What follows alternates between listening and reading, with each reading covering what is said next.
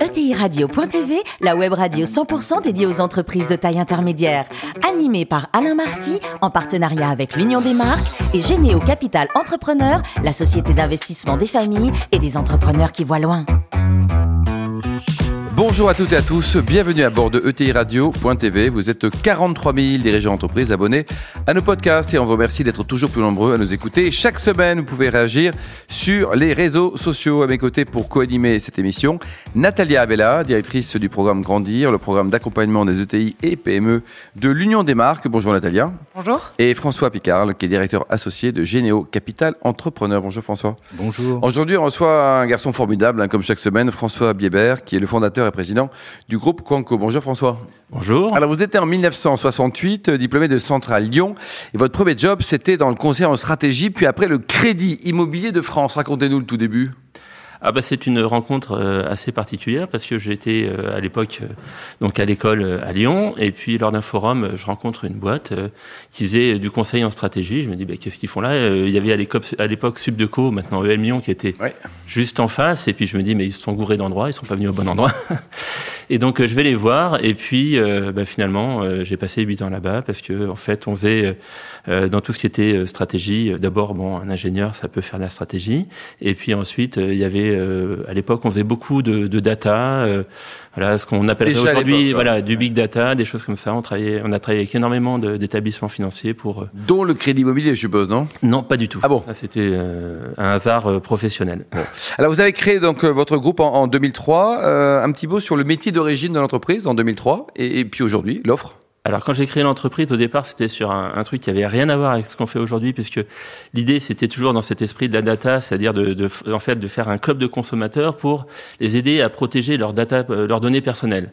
Donc euh, aujourd'hui, ça parle euh, beaucoup et ça paraît très sensé de faire ça. En 2002-2003, euh, c'était juste un no man's land. On était en plus juste post-crise Internet. Donc on a essayé de faire ça pendant six mois. On a essayé de lever des fonds, puis on nous a expliqué gentiment que on avait l'air, euh, avec mon, mon associé cofondateur, euh, pas trop idiot, on avait envie de bosser, qu'on avait quelques bonnes idées, mais que euh, ben, on était dans un contexte où il fallait gagner de l'argent. Généo Capital Entrepreneur n'existait pas à l'époque, François. Voilà, exactement. Et on nous a expliqué à l'époque, donc 2003, hein, que ben, pour euh, euh, recevoir des investissements, il fallait gagner de l'argent. Donc on s'est posé la question comment on pourrait gagner de l'argent plus rapidement qu'avec notre projet un peu farfelu? Et donc on s'est rendu compte qu'il y avait un métier qui était le marketing à la performance, euh, voilà, la publicité digitale à la performance où euh, on avait euh, fait euh, deux trois trucs qui avaient un peu bousculé euh, les acteurs existants et que on pouvait faire quelque chose. Donc on a vraiment pivoté l'entreprise. Euh, pendant six mois, on a développé d'arrache-pied notre nouvelle plateforme pour pouvoir une espèce de marketplace publicitaire. Et puis on l'a lancé en janvier euh, 2004. Euh, voilà, et on est parti un peu à la fleur au fusil. Donc, on était quand même dans une époque de l'internet où finalement on pouvait y aller comme ça. quoi. Voilà, Ouais, on pouvait y aller comme ça. Aujourd'hui, ce serait beaucoup plus difficile. Et donc, euh, c'est vrai que bah, le mois de janvier 2004, on a fait brillamment 100 euros de chiffre d'affaires. 100 euros. Ouais, vous étiez deux, hein, donc 50 chacun. Voilà, 50 chacun. Donc, euh, c'était absolument merveilleux, mais on était très très contents. Et euh, bon, on a quand même terminé l'année avec 200 000, et puis l'année suivante 1,3 million. Et on, voilà, Et aujourd'hui, donc c'est 40, 40 millions, un peu plus 41 de 45 millions. 45 millions d'euros de chiffre d'affaires. Ouais. Et l'offre, elle a quand même pas mal évolué, non? Alors l'offre a bien sûr évolué, mais c'est surtout la, la façon de faire le métier qui a, qui a évolué. Quand on s'est lancé, en fait, on était donc euh, assez précurseur parce que finalement ce, ce métier de marketplace c'était quand même quelque chose d'assez euh, voilà très, enfin, très nouveau de marketplace publicitaire. Mais on a eu également une deuxième intuition qui était euh, euh, absolument fondamentale et disruptive sur le marché, mais également, euh, je dirais, fondamentale par rapport à ma façon de voir le métier, c'est que, en fait, on pouvait pas faire ce métier-là de marketplace sans y mettre une couche de conseils et de savoir-faire, parce que le marché n'était pas éduqué, euh, la façon de faire ce métier était euh, assez pointue, et donc il fallait qu'on ait au sein de Coinco des experts qui soient capables d'accompagner nos clients, de les guider sur comment bien utiliser tous les leviers digitaux. Et François, donc vous opérez en France, mais également à l'international? Euh, alors on a, oui, on, on a des filiales à peu près à travers toute l'Europe et puis euh, également au Brésil, en Amérique du Sud. Donc 150 collaborateurs au total, c'est ça? Exactement. Mais Le profil, c'est quoi? Est-ce que vous arrivez à trouver des, des talents sympas, pas trop chers et fidèles? Alors, euh, si, je remonte un peu au début de la boîte, là, c'était impossible de trouver des, des, des bah, avec 100 euros, pas facile. non, non, mais hein, des collaborateurs, mais même en les payant bien, c'était impossible de trouver des collaborateurs formés parce qu'il n'y avait pas de formation qui formait à ces métiers-là. Ah Donc, on a dû au d'abord, euh, au début, euh, énormément les former. Aujourd'hui, voilà, on est quand même connu sur le marché. On a énormément aussi de formations au digital qui existent maintenant. Donc, c'est plus facile de recruter. On a effectivement énormément d'attractivité, mais on a également mis en place au sein de Quinco bah, toute une, enfin, une University qui nous permet de former, et de, en permanence, euh, partager les meilleures pratiques avec l'ensemble de nos collaborateurs. François, François, François. Et oui, et justement, quel succès, puisque je disais que Coinco, c'est aujourd'hui 150 collaborateurs, et parmi euh, les clés de succès, j'ai lu que vous estimiez que la bonne intégration entre la direction de l'entreprise, les actionnaires et les collaborateurs était une clé. Alors racontez-nous comment on, fait vivre ensemble euh, et, et, comment on intègre euh, ces, trois, euh, ces trois axes, ces trois forces de l'entreprise quand j'ai créé Coinco, en fait, euh, moi j'avais un certain nombre de valeurs que je, enfin, qui, qui, me motivaient dans, la, dans l'entrepreneuriat et dans la création d'entreprise. Et euh, forcément, moi, vous passez de deux, on était deux cofondateurs, euh, à dix, et on va vous dire que bon, ben voilà, le, le team spirit, l'ADN de la boîte, c'est très bien comme ça, mais quand on va passer de 10 à 20, ça va pas être possible. Et donc moi, je me suis toujours attaché à ça. Et ben, après, quand on passe de 20 à 50, on vous réexplique que pareil, ça va pas être possible, ça fonctionne différemment, c'est pas possible. Et en fait, on a réussi à garder euh, cet ADN qui est que euh, bah, chaque individu dans l'entreprise a son rôle, a son importance. Bien sûr, on a tous des, fonctions et des responsabilités différentes, mais chacun a sa place, chacun a un cerveau et peut contribuer intelligemment finalement à tout ce qui se fait dans l'entreprise. Et euh, cet ADN-là qu'on partage encore aujourd'hui avec tous les collaborateurs, bah, c'est ce qui fait que finalement cette expertise, mais aussi la valeur ajoutée qu'on va pouvoir créer pour les clients, elle est bah, toujours la meilleure du marché parce que c'est pas le fruit du travail de personne, c'est le fruit de l'ensemble des cerveaux de l'entreprise. François donc là, on parle de capital humain. Je sais que c'est un, des mots importants chez vous. Comment aujourd'hui euh, on prend soin de ses collaborateurs? Comment on développe le, le, capital humain? Sachant en plus que vous êtes en France, en Europe, dans des hmm. pays plus lointains. Euh, alors il y a plein de, il y a plein de questions. en même temps. Euh, sur le développement du capital humain, c'est avant tout euh, euh plus qu'une posture, c'est faut que ce soit une réalité intérieure, c'est-à-dire euh, c'est quelque chose qu'on partage avec les collaborateurs, c'est une proximité, c'est euh, voilà, c'est pas que des paroles, c'est des actes au quotidien. ensuite, bah, c'est faire en sorte que l'ensemble des managers adhèrent aussi aux règles qu'on va avoir de gestion des équipes, de partage de l'information, de communication, tous ces éléments-là. Et effectivement, après, quand on va à l'étranger euh, ça, ça, pose des difficultés parce que bah, y a la barrière de la langue. Hmm. Moi, j'ai été un très mauvais élève en langue, donc j'ai dû apprendre à mieux parler euh, les langues étrangères.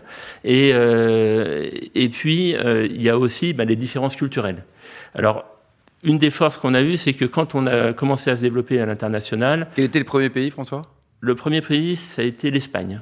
Espagne. Pour ça, il fait chaud, c'est sympa. Quoi, oui, mais en fait, ce qu'on a fait, c'est qu'on a tout développé à distance. Parce que en 2008, euh, quand, quand, on a commencé à se développer à l'international, on était encore dans un mode de fonctionnement où on pouvait faire énormément de ventes à distance. Hmm. Alors, ce qui est d'ailleurs assez amusant, c'est que après, on a eu euh, une phase d'expansion et d'implantation dans les différents pays parce que d'un point de vue commercial, d'un point de vue gestion du business, il fallait être plus en proximité des clients et puis plus aussi en, proximité des, éditeurs partenaires. Et puis aujourd'hui, on voit, alors notamment avec le Covid, un phénomène un peu de retour de balancier, comme quoi tout est, est, fait de mode dans notre métier aussi, mais un phénomène de retour de balancier où finalement on a beaucoup plus besoin de concentrer les équipes sur un même, euh, enfin dans un même lieu pour pouvoir euh, partager, être euh, voilà en, en, stimulation collaborative. Et derrière, en fait, les clients ont moins besoin de nous voir, notamment depuis la période Covid. Mmh. François? Alors, je crois que vous n'avez pas attendu le Covid pour vous intéresser au flex office. alors, comment justement le lieu est vecteur de, de, cohésion et même de développement du capital Vous avez des bureaux déjà ou pas? Alors, on a des bureaux, mais je me pose la question. On a 3 mètres carrés pour 150 personnes. Alors, de, de, changer complètement. Pour répondre à, votre question, en fait, en 2015, on a enclenché un projet euh, qui était que on, voulait euh, que les collaborateurs se réapproprient les bureaux. Donc, euh, c'était une volonté de ma part et puis de notre comité de direction. On a vraiment fait un projet collaboratif, c'est-à-dire que j'ai donné les clés du projet de rénovation et de transformation de nos méthodes de travail à une équipe de collaborateurs avec des représentants de chaque euh, composante de l'entreprise. J'ai bien évidemment, moi, participé également très activement, mais c'est eux qui avaient les clés du projet. Et donc, ça nous a amené euh, à un projet qu'on a voilà, a appelé un projet WOOC, euh, qui était donc Work Office at, at Et, en fait, ça, ça, a permis de, en fait, de permettre à chacun de se poser la question de pourquoi il venait au bureau, à quoi servait le bureau, quelles étaient, enfin, quelle devait être l'organisation de notre travail. Et donc, on a complètement refondu euh, début 2017 euh, la structure de nos bureaux avec des espaces collaboratifs, des espaces de travail personnel. Et en fait, l'idée, c'est que quand on est le collaborateur qui vient dans, c'est l'ensemble du bureau qui est notre espace de travail.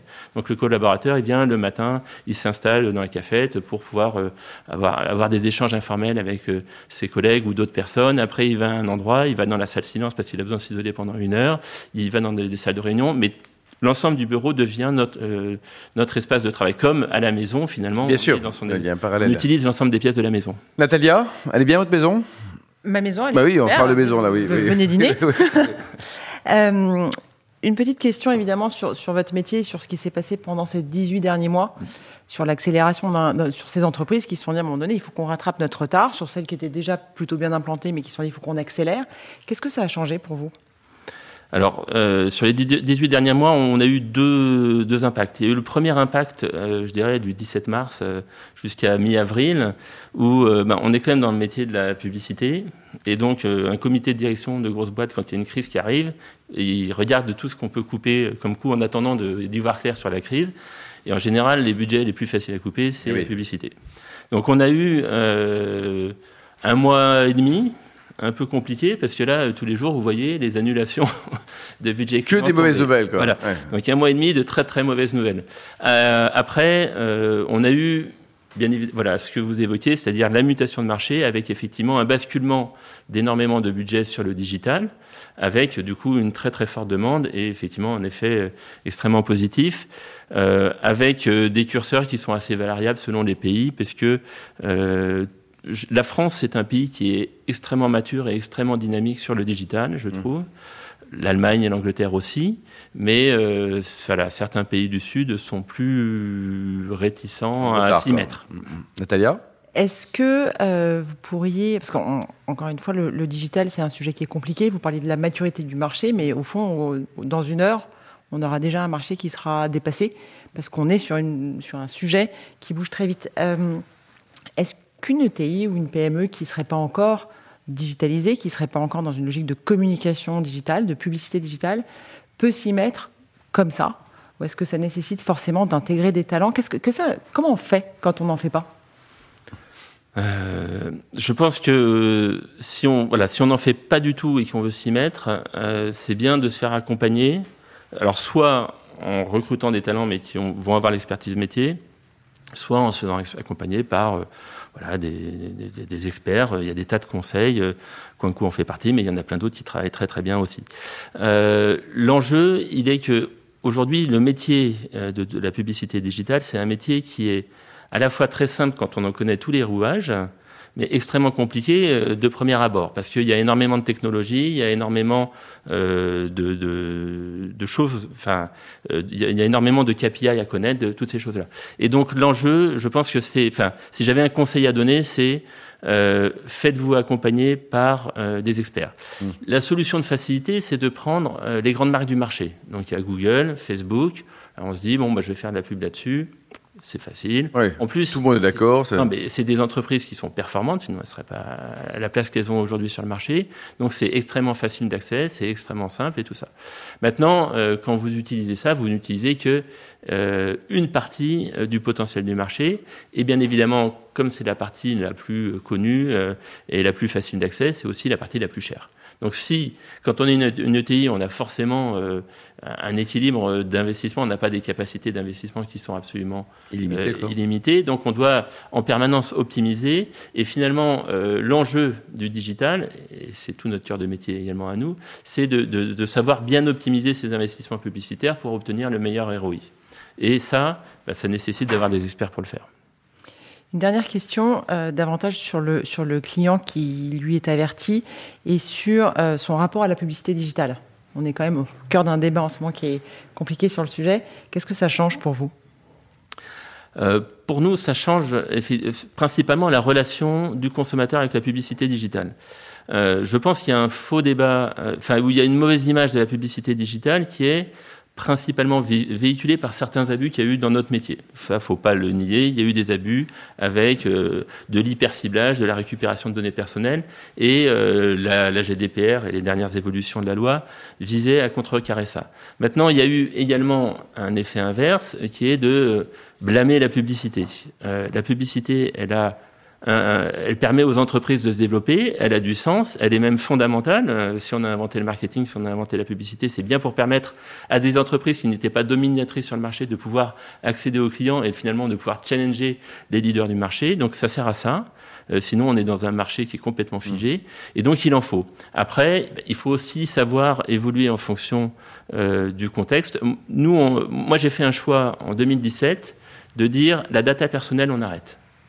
Donc, avant 2018 et même avant 2020. Vous étiez on a, auto-RGPD bah, Oui, parce que, en fait, euh, ça n'avait pas de sens. C'est-à-dire qu'il y a un moment, si l'hyperciblage grâce à la data personnelle permet d'aller vendre, euh, d'aller faire de la publicité euh, sur une personne qui a déjà décidé d'acheter le produit, mm, mm. quelle est la valeur ajoutée? La publicité doit permettre d'aller donner envie quelqu'un qui n'a pas encore l'idée d'acheter le produit, de l'acheter. Eh François, dites-nous, le plus haut métier du monde, c'est quoi? C'est patron d'une ETI ou menuisier? Alors ça, c'est une question euh, difficile pour moi, parce que je, je, je pense que quand, quand j'aurais quitté euh, la vie professionnelle, je ne je, serais pas peut-être pas menuisier, mais je, je passerais peut-être un, un, CAP d'ébénisterie ou bah, quelque chose comme ça. De menuisiers qui sont devenus célèbres. Donc, hein, euh, donc j'adore le travail du bois, ça c'est une chose que j'adore. Simplement, euh, oui, si je dois dire quand même le plus beau métier du monde, en tout cas juste dans ce que j'ai fait aujourd'hui, chef d'entreprise, entrepreneur, c'est le plus beau métier du monde. Et là, vous animez une chronique régulière sur l'excellente invinoradio.tv hein, et, et votre coup de cœur, le dernier coup de cœur côté, côté champagne. Vous adorez les bulles, hein euh, oui, je suis un grand fan de, de champagne. Euh, bah, j'ai euh, la dernière bouteille que j'ai bu, c'était un Donte Grelet euh, qui était très très bien. Euh, alors, je suis plutôt fan de champagne vineux. Oui. Celui-là était plus, voilà, sur le côté un peu aérien, acidulé, mais j'ai trouvé très très bien. Sur des millésimes anciens? C'était un 2010, donc 2010, assez récent. Et dernier coup de cœur en vin sec? C'est-à-dire sans bulle euh, Sans bulle. Euh, j'allais dire, euh, dernière dégustation, c'était au Portugal où j'ai eu la malchance d'être covidé, mais c'était sur du Vigno Verdé, donc il y a quelques bulles. oui, ça va, aller pas très loin. Mais c'est très. Vous avez perdu le goût et la, sensation ou pas? J'ai perdu l'odorat, donc je, je, reprends progressivement l'odorat. c'est tout le mal qu'on vous souhaite. Merci beaucoup François, merci également à Natalia et François, fan de ce numéro de ETI Radio.tv. Retrouvez tous nos podcasts sur notre site et sur notre actualité, sur le Twitter et LinkedIn. On se retrouve mardi prochain, 14h précise, pour une nouvelle émission. L'invité de la semaine de TI Radio.tv, une production B2B Radio.tv en partenariat avec l'Union des marques et Généo Capital Entrepreneur, la société d'investissement des familles et des entrepreneurs qui voient loin.